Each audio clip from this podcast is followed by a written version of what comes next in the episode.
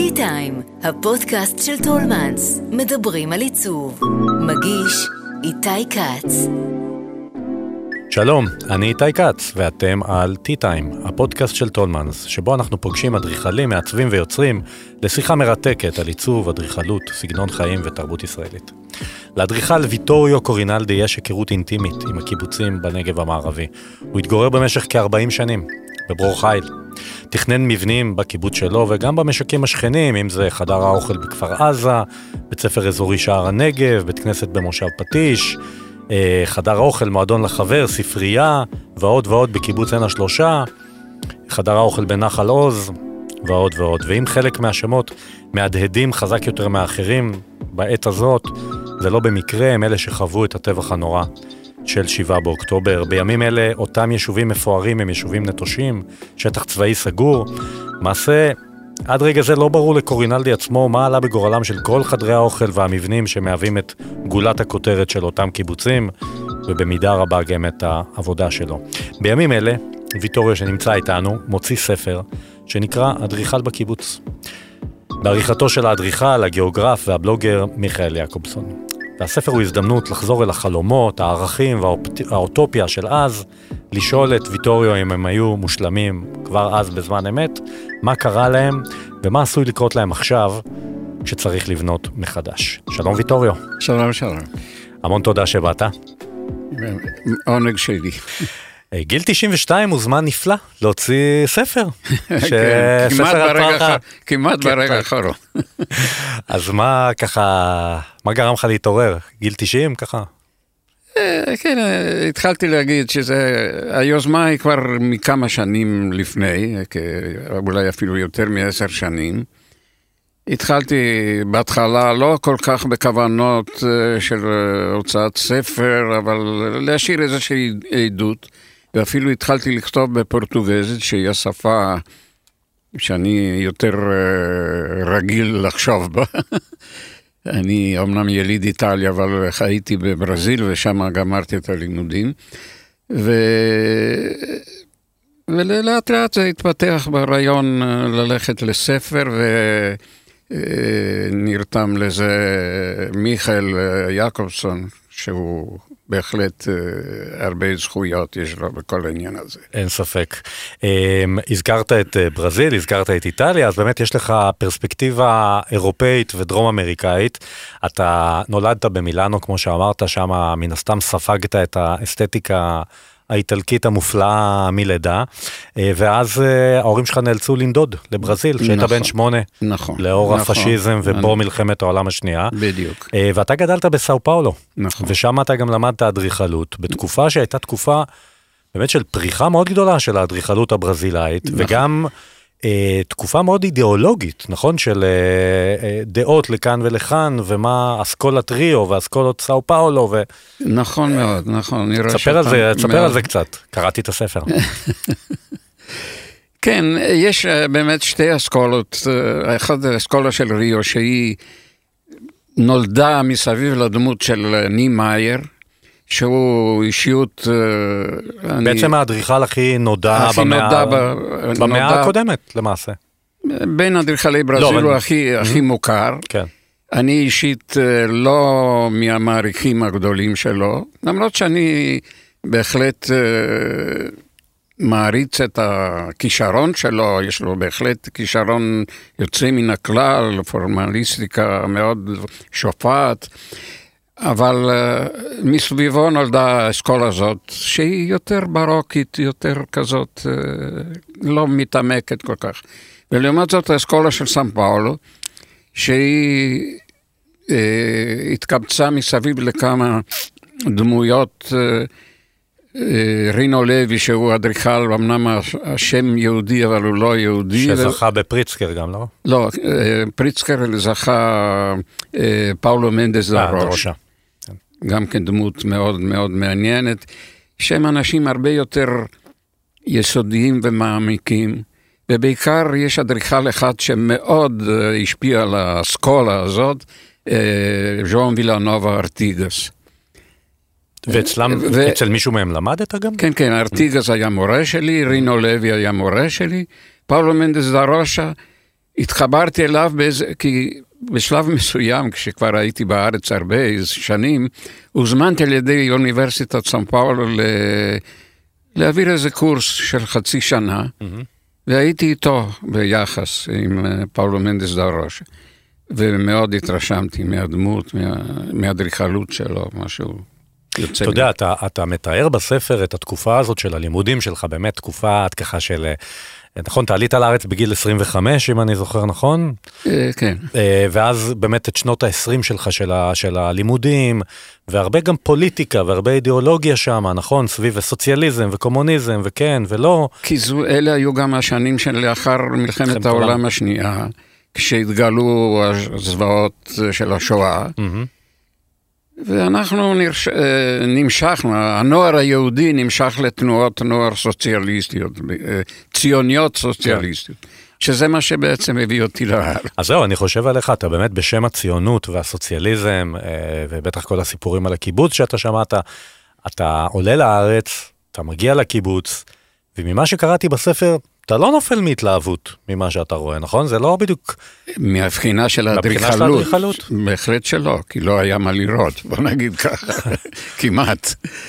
לא, זה לא נכון. היו אדריכלים משנות ה-30 שהשאירו חותם אה, חשוב, גם באדריכלות ובתכנון הקיבוצי. Mm-hmm. אבל בסך הכל, גם הארץ הייתה עדיין ב, ב, בהתחלה, ואמצעים מאוד דלים בהתחלה. כאילו, אתה מגיע לברור חיל, נכון? קיבוץ ש... רק היה בהתחלה, אני כן. הגעתי לברור ברור חיל נולדה ב-48, ממש הקיבוץ הראשון עם הקמת המדינה. ומתי אתה הגעת? אני הגעתי ב-55. אז מה היה שם? כלום. היה מחנה אה, של צריפים עלובים. בלי עצים, בלי כלום, בלי מדרכות. בחורף זה היה ים של בוץ אה, ממש מדכא. ומה, אבל... אתה מגיע בתור אדריכל, אתה מציג את עצמך בתור אדריכל ואתה מבקש להשתתף בתכנון או להיות המתכנן של הקיבוץ? איך זה הולך? לא ביקשתי. אה, הקיבוץ היה כולו מיוצאי ברזיל, חוץ מהגרעין הראשון של יוצאי מצרים. והייתי מוכר כבר מהתנועה, ושלחו אותי לטפל בענייני בנייה ותכנון. הכל היה קשור עם הסוכנות. הסוכנות היהודית היא שטיפלה גם בבנייה וגם בתכנון של המבנים וגם מימנה אותם. Mm-hmm. אז היה איזשהו מעגל כזה שהיה מאוד קשה לפרוץ אותו. אני הצלחתי לפרוץ על ידי זה שהם דרשו שאני אבוא לעבוד אצלם כדי להכניס כמה שינויים בתוכניות שנראו לי מאוד מאכזבות אה, בעת ההיא. אני אדריכל צעיר יוצא הפריחה של ברזיל, אז אה, ניסיתי לעשות שינויים. בסוף, אחרי לחצים, הסכימו בתנאי שאני אעבוד אצלם במשרד בירושלים. אז לאיזו תקופה של כמה חודשים אני נפרדתי למעשה מאשתי ומהבן הרק נולד. והייתי נוסע בהתחלת השבוע וחוזר בסוף השבוע, נוסע לירושלים. על ידי זה התחלתי קצת להכניס שינויים ולהיכנס גם לתוך כל המנגנון הזה של התכנון של, ה... של הכפר, בוא נגיד, של הקיבוצים וקצת מהמושבים. אז מה, אה, מה בעצם הסוכנות אה, נתנה בתור איזה סטנדרט באותו זמן, קופסאות רגילות, סטנדרטיות, שיגידו, זה יהיה חדר אוכל, זה יהיה מתפרה, זה יהיה ספרייה? בדיוק, היו כאלה סטנדרטים שהם משכו מהגירה, נגיד כן. ככה. מתוכננים בדרך כלל על ידי אדריכלים אירופאים, לא מהרמה הכי, אני מוכרח להגיד, לא כן. מהרמה הכי. מרשימה. שלא הכירו כל כך גם את חיי הקיבוץ, וגם לא כל כך האמינו. זה עדיין הייתה איזו תקופה שאנשים היו קצת חשדנים שכל הניסיון הזה לא, לא יצא מזה הרבה. אז אה, א', וב', שיטת המימון של הבנייה הייתה טיפין-טיפין. אז קיבוץ כמו הקיבוץ שלי, בשלב מסוים אמרו, מגיע לכם 20 אה, יחידות דיור נגיד. אז לא, היה מאוד קשה לראות את זה באיזה קונטקסט קצת יותר אה, שלם של כפר בנוי, של אה, תדמית, של דמות אה, בנויה של, אה, של יישוב, כן? ואתה זוכר מה היה הפרויקט הראשון שלך? הפרויקט הראשון ממש היה איזה שינוי שהצלחתי לבצע בגן ילדים. התוכנית עצמה לא שיניתי הרבה, אבל שיניתי בממדים, בגובה של, ה, של החללים, שיתאים יותר לגודל של הילדים. וקצת אה, עשיתי, לתת איזה דמות קצת יותר רכה, יותר אה, חייכנית לבניין, כן? ונתנו לך לעשות את זה. אה, כמו שאמרתי לך, אחרי מאמצים מסוימים. החדר אוכל של קיבוץ כפר עזה, אה, אתה כותב בספר שאתה גם מזכיר אה, אדריכלים שהשפיעו עליך, שמנית את שמותיהם קודם, אה, ואתה מזכיר את זה שאתה ירשת מהם, מהאסכולה של סאו פאולו, את הטיפול בפלסטיות של המבנה, את המשחק של אור וצל.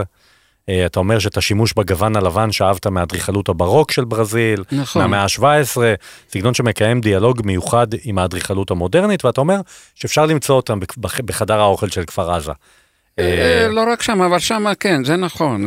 שגם הוא, אם אני זוכר נכון, אתה לקחת משהו שאתה כבר, נכון? אתה באת לטפל במשהו שכבר מישהו אחר עשה קודם, נכון? היה חדר אוכל סטנדרטי, קופסה שהסוכנות מיקמה שם. וזה די מזל, מפני שהיה כל כך אה, ניאוטרלי, כל כך לא כלום, שבקלות יכולתי להצמיד אליו ולכלול בתוכו את הגרעין הקיים.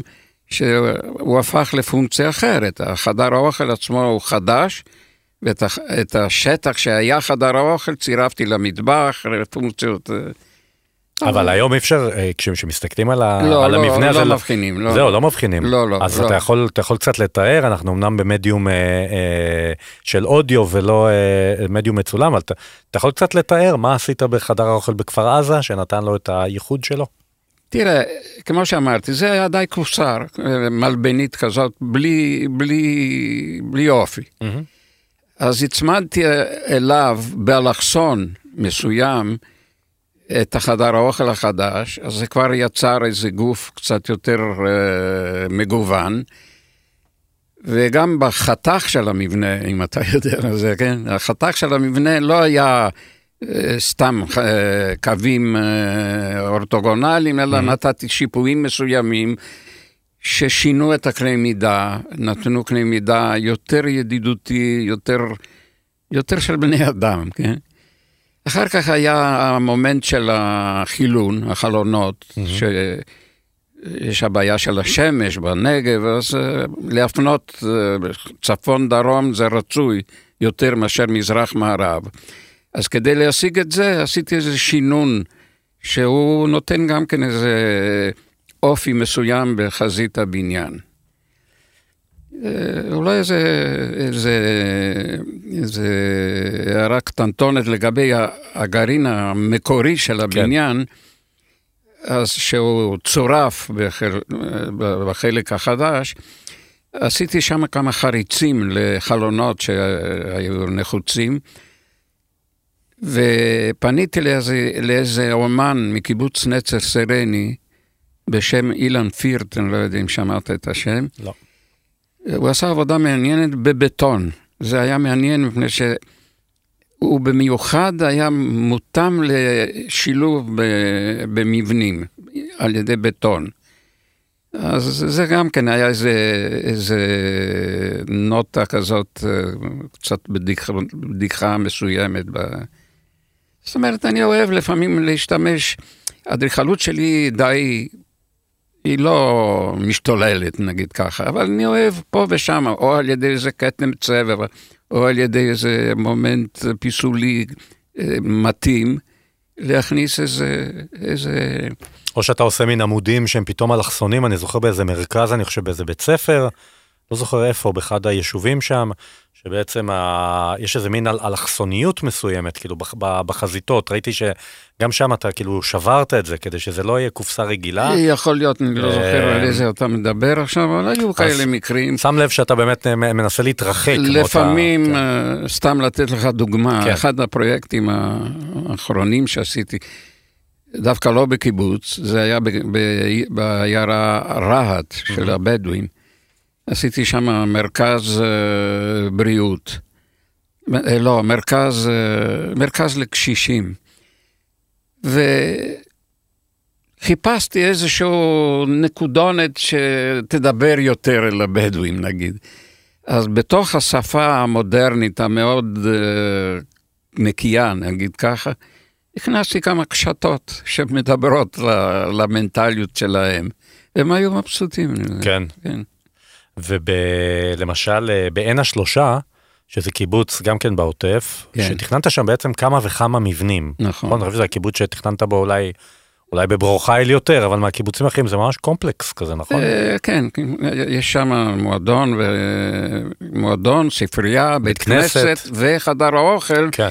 שהיה קיים, אני עשיתי תוספת די משמעותית לחדר האוכל. עכשיו זה לא נעשה בבת אחת, נכון? זה נעשה לא, בשלבים. בשלבים. אבל הם, אה, יש איזה דיאלוג בין המבנים מבחינתך? זאת אומרת, הייתה המשכיות? בהחלט, בהחלט. כן. אז אולי תספר שמה- מה... מה- מה... שמה זאת הייתה תקופה ש...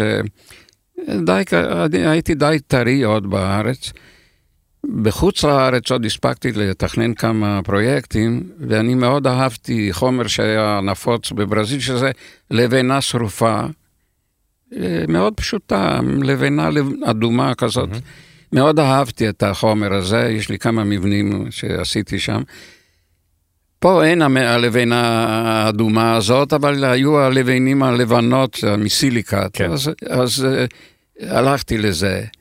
והשילוב של הלבנים האלה עם הבטון החשוף, שגם כן התחיל להיות אה, מקובל אז, זה היה ה- המוטיב של, ה, של המבנים האלה. מהמם. שאחר כך אה, יישמתי גם לחדר האוכל. חדר האוכל, המקורי היה של אדריכל אחר, אה, אה, זברוצקי, שהוא שייך לדור קודם, הוא מה... לא כל כך התאים ל... ל- אז צירפתי למבנה הזה, מבנה שדיבר אותה שפה כמו המועדון והספרייה ובית הכנסת. אז יש איזה מין מרכז שהוא די אחיד מבחינת... אה, היה דמיון בין אה, ברזיל לבין אה, הנגב המערבי בהיבט של אקלים, נגיד של שמש שצריך להתחשב בה, ו... תראה, אני אגיד לך מה, ברזיל היא ארץ כל כך גדולה שאנשים לא, לא מסוגלים פה לתפוס מה זה. ישראל, ישראל היא קטנה מהקטנה של מדינות ברזיל. אז יש מברזיל, יש הכל. הכל. אפשר... איפה שאני חייתי בסן פאולו, לא, זה לא, זה, זה אקלים, זה אה, די ממוזג. אז בוא נשאל את זה אחרת, האם אה, כשאתה הסתכלת על מה שאותם מודרניסטים, נכון, אה, אולי הדור, הדור שבא, שהיה לפניך בקיבוצים אולי, של אותו דור שהגיע מאירופה, אתה, חלק מהשינויים שאתה רצית להכניס בתפיסה שלהם, מלבד שבירת המסגרות ולצאת מהקופסה, זה גם היה ההיבט הזה של אור, כאילו, לא יודע, להגדיל חלונות. ולתת איזה, להתייחס גם לזה, או שזה לא, לא, אה, לא היה נושא היה שהעסיק אותך? גם כן, היה גם קצת, אה, שאהבתי יותר אה, הקשר בין פנים וחוץ, שלא תמיד הם ידעו לנצל, דברים מהסוג הזה, בהחלט. ואם אתה צריך במבט לאחור, אה, אה, לבחור את המבנים הכי מוצלחים בעיניך שתכננת, מה הם? תראה, אה, אני חייב להגיד דבר אחד, המבנים שלי קודם כל סובלים מתחזוקה מאוד לקויה, א', ב', המשבר שעבר על הקיבוצים לא תורם להחזקתם ה- הטובה. למרות שהקיבוצים התאוששו בסך יש הכל כאלה, יש מהשפל. כאלה יותר ויש כאלה פחות. הקיבוץ שהיה קיבוצי, למשל, זה דוגמה שלילית מכל הבחינות. החדר האוכל שתכננתי שם הוא ממש חורבה היום. אה, כי לא משתמשים בו בטח, כן, נכון. כן. אה, אז ככה ש... רגע, אני עכשיו אה, איבדתי מה הייתה השאלה. שאלתי אותך על המבנים שבעיניך הם המבנים המוצלחים ביותר שלך. אה, נכון. אני חושב שחדרי אוכל של נחל עוז וכפר עזה הם מבנים שאני די אוהב אותם. בצפון, למשל, בהגושרים, תכננתי איזה מרכז ספורט די מוצלח גם כן בעיניי.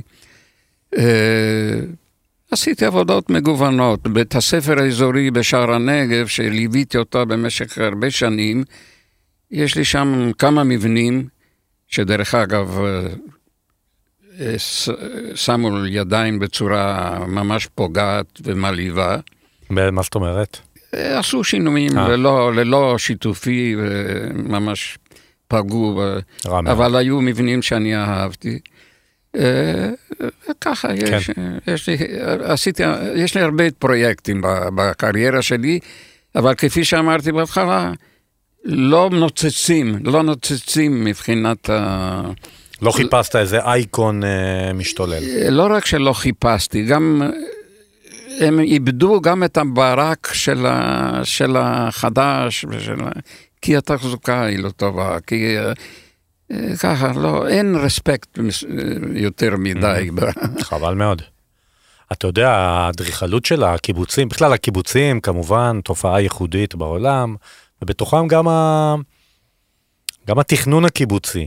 אני רוצה לשאול אותך לגביו. הרי קיבוץ בסופו של דבר הוא התחיל בתור כפר, יש משק חקלאי, גרים שם אנשים, יש שם ילדים, אחר כך בשלב יותר מאוחר הצטרפו המפעלים של הקיבוצים, אבל זה אמנם, זה תכנון של כפר, אבל האם הוא דומה ל, לכל הכפרים בהיסטוריה שהיו לפניו, או שהייתה כאן בתכנון עצמו של הקיבוצים, של ההתחלה של הקיבוצים לפחות, שהייתה כאן איזושהי המצאה?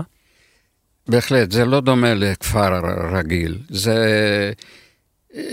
זה אפילו התפתח לדיסציפלינה תכנונית אה, ייחודית, מפני שהתופעה של הקיבוץ היא מאוד מיוחדת. וזה, אני, חשוב לי להדגיש את זה. זה לא שיש איזו אדריכלות שהיא של הקיבוץ, mm-hmm. אבל הקיבוץ הוא שונה. הפרוגרמות של, ה, של המבנים, השימוש שעושים במבנים הוא מיוחד. החברה היא אחרת. וממנה נוסד, נוסד האיחוד גם המרחבי של הקיבוץ, אתה מבין? וגם הגינות והשבילים. גם העובדה שאין, לא היו, היום כבר יש לדאבוני. לא היו, לא היו גדרות, לא, לא היו מכוניות שהסתובבו, זה היה ממש מרחב מתוכנן ייחודי. וזה היה חלק מהייחודיות החברתית של הקיבוץ. שלדעתי זה, זה הגדול שהיה בקיבוץ, שלצערי נעלם. כן? זהו, אני אצטט אה, אה, פסקה מהספר שבה אתה אה, כותב, הקיבוצים נמצאים היום בדרגות שונות של ויתור על המשאב החיוני שהמדינה העמידה לרשותם, האדמה. קרקעות שקיבוצים החזיקו בהן, שימרו וטיפחו אותן במשך עשרות שנים, עוברות לבנייה ספקולטיבית, והמדינה באמצעות מוסדותיה הרלוונטיים מעודדת צמיחתם של שכונות פרבריות נובורישיות, חסרות זהות ובעלות כל הסממנים של טעם רע זער בורגני. אה, ואגב, גם בברור חיל, בקיבוץ שלך, לא ממש אה, הצטיינו בשמירה על כל המרחב הקיבוצי הזה. לא, לא רק זה, הצטיינו בהפך. בהפך. הרסו את כל מה שאפשר היה להרוס. הגיעו למקסימום של חלוקת הדשא המרכזי של הקיבוץ למגרשים פרטיים, שבהם כל אחד בנה את החלום האמריקאי שלו בנוסח סגנוני משלו. ומה, זה היה, זה היה השלב שבו נשבר הקש והחלטתם לעזוב את הקיבוץ? אני כן, כבר כשהתחילה ההפרטה, זה נראה די מוזר לאנשים, אבל אני באמת לא, לא יכולתי להחזיק ב... בהפרטה הזאת, לא... אבל בסופו של דבר עברתם לגור בעיר. שזה... אז היא לא, היא לא, בדיוק, זה לא עברת לאיזה מודל זה, יותר... זה פרדוקס מסוים, אבל אני חי בעיר עם, עם הזיקה עדיין לכל הערכים, גם האידיאולוגיים, גם הליברליות שהייתה, שהייתה נחלה של הקיבוץ פעם. אני מבין. אתה הזכרת קודם במובלע, אמרת שהתכנון הקיבוצי הוא באמת המצאה ייחודית, אבל שהאדריכלות לא בהכרח. אז אין שפה אדריכלית שהוא ייחודית לקיבוצים בעיניך? של המבנים ש... או המבנים הטובים ביותר שתוכננו? תראה, באותה מידה ש... גם, ב, גם במקומות ובתקופות אחרות, אתה לא יכול להגיד שהמבנה הוא ייחודי, ל... אבל האדריכלות מתאימה את עצמה לפונקציות הדרושות לתפקוד אותה חברה. Mm-hmm. וזה הייחודי, מפני שהבניין כבניין יכול להופיע גם ב... בארץ אחרת, נגיד, כן. לא יודע אם, כן, אם כן. אני מסביר את זה. כן, אתה מסביר את עצמך. אז אני מניח שאין מה לדבר איתך על שכונות הרחבה הקיבוציות, אתה בטח לא מחבב אותן במיוחד. יש ויש, תראה, אחרי שאני משלים עם המציאות החדשה של קיבוץ, שהוא כבר לא אותו, אז יש, יש גם הרחבות יותר טובות, פחות טובות. Mm-hmm. דווקא בברור חיל, ההרחבה שנעשתה, נעשתה על ידי אדריכל מוכשר, והיא לא רעה, היא בהחלט טובה. אוקיי. Okay. בניגוד לבנייה שבני הקיבוץ בנו בתוך הפרימטר של הקיבוץ, okay. שהיא, שהיא קטסטרופה. אז אולי היה צריך מישהו מבחוץ ש... שיראה את זה, אני, זה מחבר אותי לשאלה הבאה. אה, מיכאל יעקובסון, עורך הספר, הוא, הוא מזכיר ש...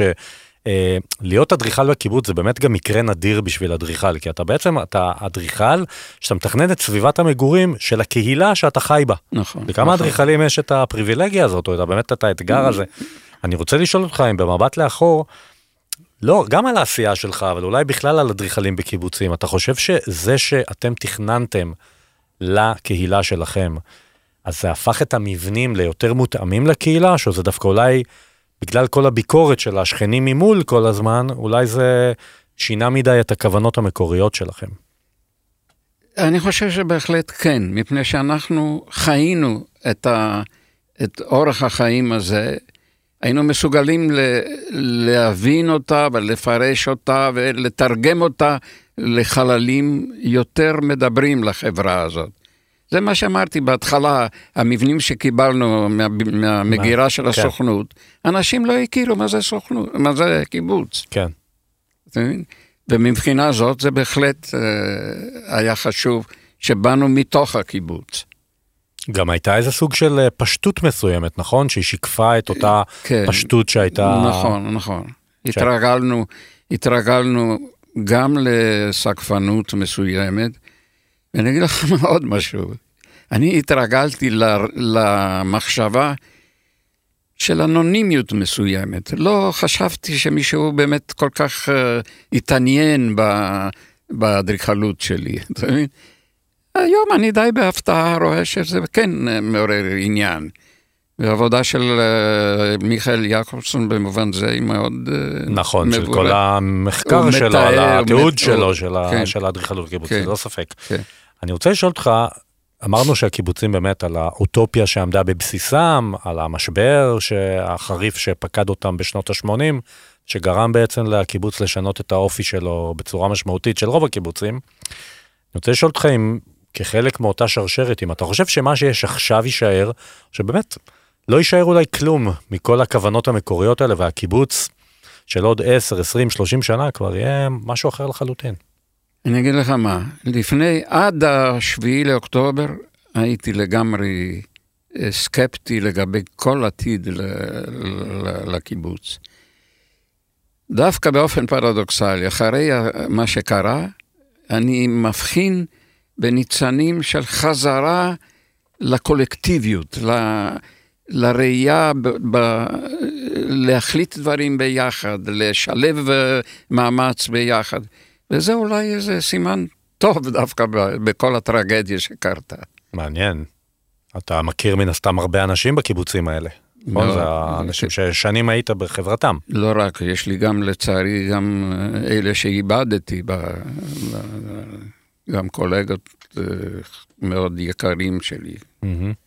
לא יודע אם שמעת על אה, יורם בר סיני, חבר בארי, שמעתי וגם אה, אחד, אה, מי שמאזין לנו עכשיו, אז באחד הפרקים הקודמים אתם יכולים לשמוע פרק שהקדשנו לו, בעצם ליאורם בר סיני, בשיחה עליו. כן. אמ, אני רוצה גם לשאול אותך, אפרופו אותו, אותה, אותה קולקטיביות מחודשת שאתה מזהה, אנחנו שומעים שכמה קיבוצים בעת הזו נאלצים, באופן זמני, לעבור לגור במבנים ב-. במבנים רב-קומתיים. אתה יכול לדמיין את הדבר הזה? אני לא, לא יודע אם זה יצליח. לא יודע אם זה יצליח. אולי זה, אולי זה יצליח אצל הדור דווקא החדש, שלא הכיר את, ה, את, ה, את הצורה הקודמת, אבל לא יודע. לא אתה יכול אני- לדמיין מצב שבו אחרי שנתיים, אולי אנשים יגידו האמת? זה לא רעיון כל כך רע, אולי נגור בעיר. יכול להיות, יכול להיות, כן? יכול להיות. לך, בתור מי שעשה את המעבר בתנאים אחרים, אה, אחרים לגמרי, אבל בתור מי שעבר אחרי הרבה שנים בקיבוץ לעיר, היה משבר בלעבור לעיר או שזה היה חלק? היה משבר בהרבה מובנים, אבל uh, מכיוון שיצאתי מקיבוץ במשבר, אז מצאתי את, את מקומי. הבנתי. ויטוריו קורינלדי, אני רוצה להגיד לך המון המון תודה שבאת אלינו. אני מודה, זה היה לי כיף. אני ממליץ לכולכם לקרוא את הספר החדש של ויטוריו, אדריכל בקיבוץ, שיוצא לחנויות, ותודה לכם שהאזנתם. חפשו את שאר הפרקים של הפודקאסט T-Time של טולמנס באפליקציות ההסכתים. אני איתי כץ, להתראות. האזנתם ל-T-Time, כל מה שמרגש בעולם העיצוב.